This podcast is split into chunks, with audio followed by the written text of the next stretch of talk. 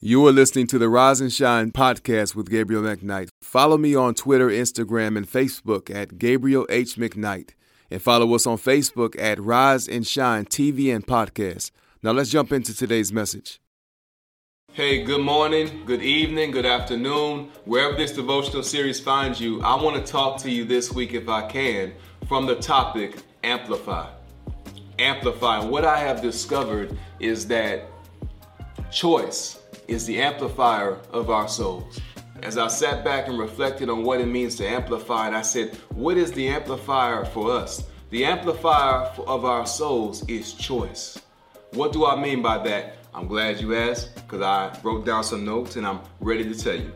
What we choose to think on consistently and the foundation of our perception are either positively or negatively affecting other people. Yes, what you think on and, and how you see things is having a profound effect on other people in your household, in your community, at your church, and even in your nation and a world abroad. What you think on, what I think on, is having an effect on other people and it's having an effect on us, either for the positive or for the negative. The foundation of my perception. Think about that. What is the foundation of my perception? We, what I've found out many times is that as believers, we do something that's good, but we do it too often. We too often press the reset button. And at some point, you have to come to learn what is the root cause of me having to continuously press the reset button in my lives. When I'm out in the field and I'm ministering to a particular person, one of my entry points is that, hey, would you like to press the reset button? you know, God told us to be, uh, uh, uh, what did he say? What's the word? As snakes crafty as snakes, as serpents, but gentle as doves. And so, a crafty way by which I get the attention of a non believer is that I say, Hey, would you like to press the reset button in your life? And it always catches their attention because they're like, Heck yeah, I would love to press the reset button. But at some point, as believers, we have to stop pressing the reset button and find out what is the problem at the root that causes me to have to repeat seasons over and over and over again to live in defeat over and over and over again. Amplify. That is to increase the size and volume of. If you want to have what we call run down the street, roll down the street with some beats. I don't know if y'all still say it that way, but if you want some sound, you have to have a what? You have to have an amp something that enables you to increase the sound, uh, the volume of the music that you're playing or the podcast, whatever you're playing. I don't know. I've never heard anybody bumping a podcast, but I would love to hear rolling down the street one day and hear you bumping my podcast. That'd be awesome. That'd be pretty cool. Now, nah, okay, get out of there. So, before we get into thoughts, and before we, we go on this tangent about our thoughts, which I think are very, very, very important, I want to talk to you from the topic in this series change the lens. Real simple. Change the lens. My wife is um, comes to me the other day and she says this to me. She says, I need to get a new pair of glasses. And I wasn't smiling when she said it. Those of you that know me know I'm cheap. and so when she said that, my smile turned into a frown. And I'm like, what? She said, yeah. She said, my lens is scratched and everything that I, when I look through my glasses, everything is distorted. And so I want you to think about this here. You have some scratches on your glass.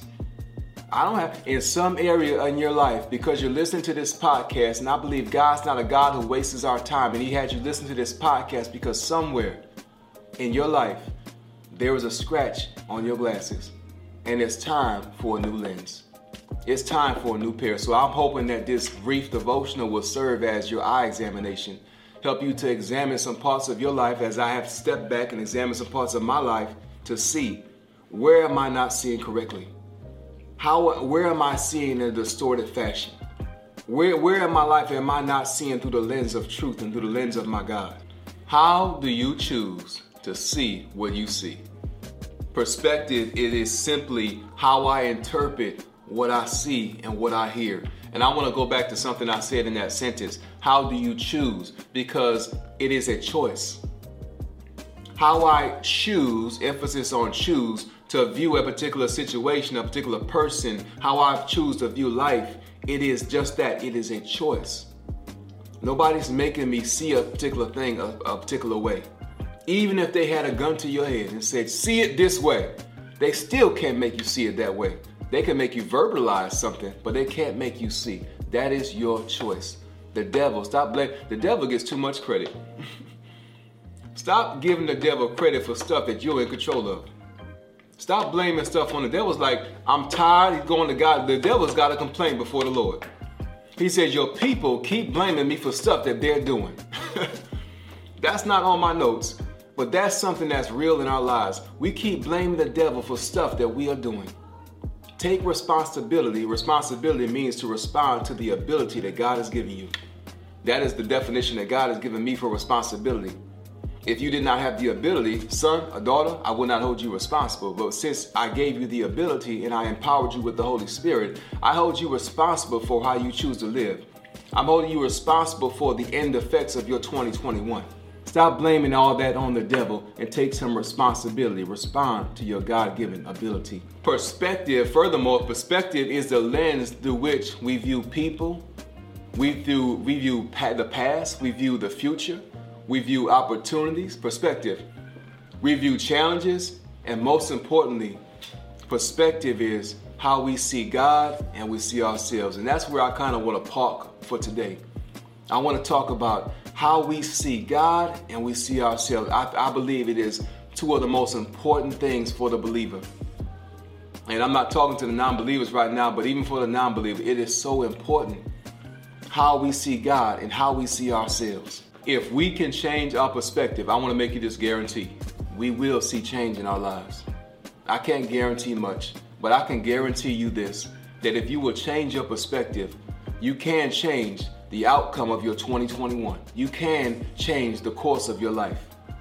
Take a poor man out of his environment and drop him into a brand new environment, but take with him his mentality his poor man's mentality, and I guarantee you this, he will revert back to being broke, busted, and disgusted. Now take a poor man and leave him in his environment, but change his mentality, change the, the, the way by which he views God, the way by which he views himself, the way by which he views his past, and the way by which he sees his future. And I guarantee you this that man or that woman will arise out of that situation. Now, whether they return back or not, I don't know. Depends if they go for their yearly eye exam. but I can promise you this sometimes you don't need a change of environment, you need a change in your mentality. You don't need to change that church. How many? You've been to seven churches in two years. Surely the problem can't be the church. Perhaps the problem is you. Perhaps the problem is me. We have to have a change in our mentality. We have to change the way we see other people, the way we see, look, look, some things you're looking at your springboard as your problem. That's your springboard. You're supposed to use that to spring forth out of some things. But you keep looking at it and having a doom and gloom mentality when you see it. Don't look, I told you this before. There are people in your lives who are sandpaper people. And God had to show me this. And if you don't allow God to sand out the rough places in you through that person, I guarantee you this. I'm making a lot of guarantees today, I know. I guarantee you this there will be another person that comes into your life, another situation that will attempt to sand off of you the rough places. I never prayed how I prayed when that person who was my sandpaper came into my life. I never I never cried out to God the way I I never got close to God the way I did because that person it was either I'm gonna knock you out or I'm gonna talk to God. I chose to stay out of jail and talk to God. And so look, Stop looking at that particular person. I'm speaking to somebody right now. Stop looking at that person as your enemy. They are, but I want you to see them as the sandpaper. They are necessary. Embrace it and allow God to sand off you the rough places. And listen to, me, I make you this promise when He's done with them, when He's used them to accomplish the task, I promise you this adios. they will be gone from your life, but not until He has done in you what He wants to do in you through them. And so I want to go to a place of cliche if I can. Because in Christendom, we have worn some of these things out, but I'm going to go back there for just a second. You are not, I have to say this to you, you are not what you have done. We have to fix your vision today. You have to see yourself not just through the eyes of God, but God wants us to see ourselves through the blood of the Lamb. That, that song we never sing anymore, that blood we never talk about anymore, the precious, precious blood of the Lamb. Through the blood of the Lamb, I am redeemed. I am a king and a priest. I am whole. I am righteous. Before, you know, my righteousness, yes, without God is as filthy rags, but I am the righteousness of God in Christ Jesus. And so my conscience does not fight against me when I go to do certain things because it, I, my conscience has been purged with the blood of the Lamb. Your conscience has to pass through the blood of the Lamb so that you see yourself how God sees you. He, he doesn't see you as disgusting when you sit down to pray to Him in the name of Jesus. He sees you through the blood of His Son as if it never happened. As, this, as if Adam never sinned, He sees us through the blood of His dear Son. And we have to see ourselves as God sees us. I see God. How do I see God? Fix the lens, Gabriel. Let's fix the lens. I see him as a loving father. I see him as an uncompromising, merciful, and sovereign king. And I have to say uncompromising because it helps me not to compromise when I understand that my father's not compromising. We compromise, but my father's uncompromising. I see him as madly, I said madly and unconditionally in love with you and with me. Man, that is a powerful perspective to have to see God as madly in love with you. He wants to speak to you more than you want to speak to him. like, like, look, God gets excited about prayer time more than you do. Just like our wives for, for the men and, and I don't know, maybe women, maybe your husbands get excited too. I don't know. I mean, I'm excited about date night too, but our wives get really, really excited about date night. I don't know about yours. Maybe yours hate you. I don't know. Mine does. My wife loves date night, okay? And I love date night as well. God gets excited about our, our date dates, our date afternoons, our date mornings called prayer, right? So let's go down to a couple of scriptures because believe it or God, not the word of God is still relevant. and so, you know, when you find yourself in a church and they never open up the Bible, that's that's questionable to me. Because the power and the anointing is upon the word of God, and what keeps us is God's word. I want to talk about right perspective and wrong perspective from the book of Exodus and from the book of Numbers. Exodus 3 and 8. So I have come down to deliver them out of the hand of the Egyptians and to bring them from that land to a good land, a large land, a land flowing, catch this, with milk and honey. That speaks about a prosperous, abundant land. To a place, to the place of the Canaanites, the Hittites, the Amorites, the Pe- uh, I probably said that wrong, but it's all right. And the Hivites and the Jebusites. Now let's go down to Numbers 13, 26 through 33. In these verses, uh, Moses has sent out some spies to look at the land that God said, remember, God said he's going to give to them. Not one day, not maybe, that he's going to give to him. I want to ask you before I go there do you see what God said as a reality or as it might be? God does not speak in what might be, He speaks in reality. This is what will be, this is what shall be. As long as we obey God, as long as we do our part, I find that many believers, and I'm, I'm included in that, I've, I've made this mistake in days past, we worry about God's part. And worrying about God's part, it saps us from the passion and the energy and the zeal to do accurately and with excellence and with continuance our part. What's sapping your energy? God said, Don't worry about my part. Just do what I told you to do. Don't worry about what they're doing. Don't worry about what they're saying. Don't worry about the fact that the, the your age is getting you're getting older or, or that you're too young and how are they to look at me? What are they to say about me? Who do they think I am? My friend said it this way, other people's opinion of me is none of my business. I love it. And I've been saying it to my son over and over, son, what they think about you is none of your business. Don't worry about it. Don't sweat it. Focus on doing what you can do and trust God with the rest, right? Let's go back to the verse. Um, now they departed and came back to Moses and Aaron and all the congregation of the children of Israel in the wilderness of Paran, Kadesh. They brought back word to them and all the congregation, and they showed them the fruit of the land. And then they told they told him and said, we went to the land where you sent us, and it's just like you said it was. It flows with milk and honey.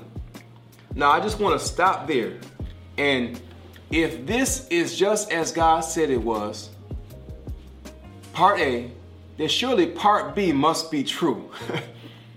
right? He told us he's sending us to a land with milk and honey, and then he said part B that he's giving us the land. So why would I doubt him when he's already proven that he is who he said he is? And if you'll take some time and, and, look back in your life and even look at the events of today and look at the Bible, you'll see that he is who he said he is. So that means if he is who he said he is, then what he said is going to come to pass has to come to pass, right? Because he's the one that spoke it. And they say this they said, nevertheless, and nevertheless is good when it's used in the right manner. I see this, nevertheless, I'm to believe what God said, right? But we can flip that the other way and we can say, nevertheless, I don't care what God said.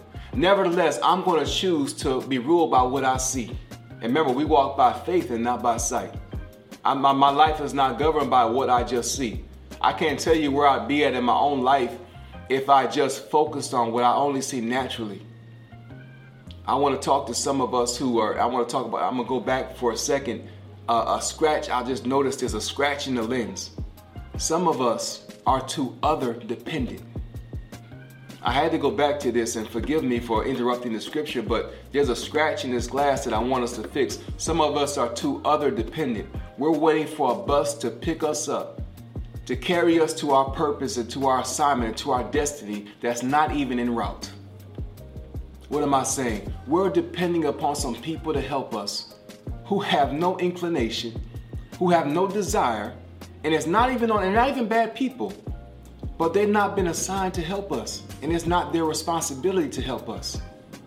So you're you're here not moving, waiting on somebody who's not even en route. it's like, look, I'm waiting for you for 10 hours. I could have walked there by now. Yo, so listen, fix your lens. Change that, change the, that lens in which you're throwing and stop waiting on people to do what you can do. You're dependent upon God only and upon those people that God wants to bring into your life to help, to be His hands of help towards you. You're waiting for a bus that has not even taken off, it's not even en route. Stop waiting on them and do what God has already shown you to do whatever you can do right now while you wait on God to give you more or to open up another door. Look around at your situation, look at your house and say, What can I do now with what I got? Okay? Until you get what you need or you think you need. Let's go down to uh, the next verse.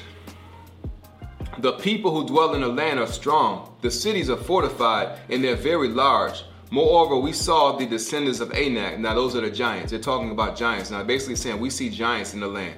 The Amalekites dwell in the land of the south. The Hivites, the Jebusites, and the Amorites dwell in the mountains. And the Canaanites dwell by the sea and along the banks of Jordan. The people at this point, guys, they are terrified. you ever had people come tell you something, and the more they talk, the more your heart just sunk into despair? Right? And so here comes Caleb. Verse 30 Then Caleb quieted the people before Moses. We have to have friends in our lives that can quiet us down.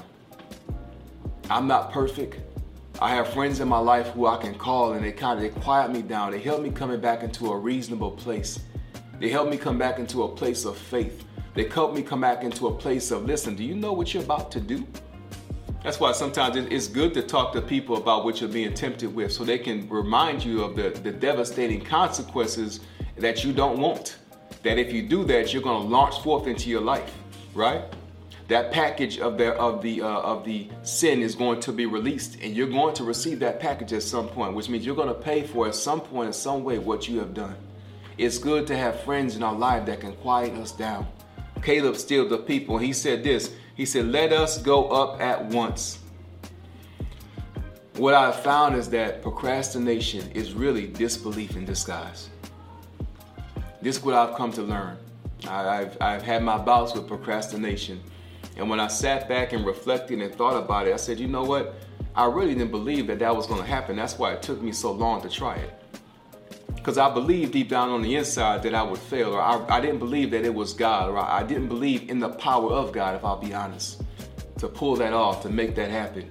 Sometimes procrastination is disbelief in disguise. And so we have to have a mindset like Caleb and let us go up at once.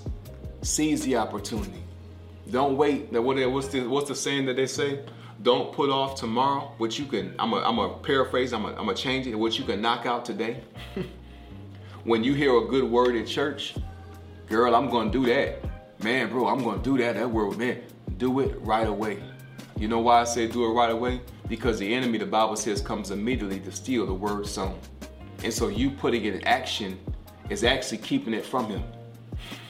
It's almost like the word's downstairs and you keep moving it around so he can't find it and he can't get it out of your house because you're doing something with it. It's the word is on the move in you. You are a man or a woman in motion. Praise God for that. Um, here we go. Let's finish up. Let us go up at once. And this is what he says and take possession, for we are well able to overcome it. God wants you and I to have a we are well able mentality. I see myself as not incapable, but I see myself as well able. Philippians 4:13. You know it, it's a common verse. You can quote it before I can say it right now. I can do all things through Christ Jesus who strengthens me. That's a we are well able mentality, spoken in the New Testament, bearing witness, witness to what was spoken in the Old Testament.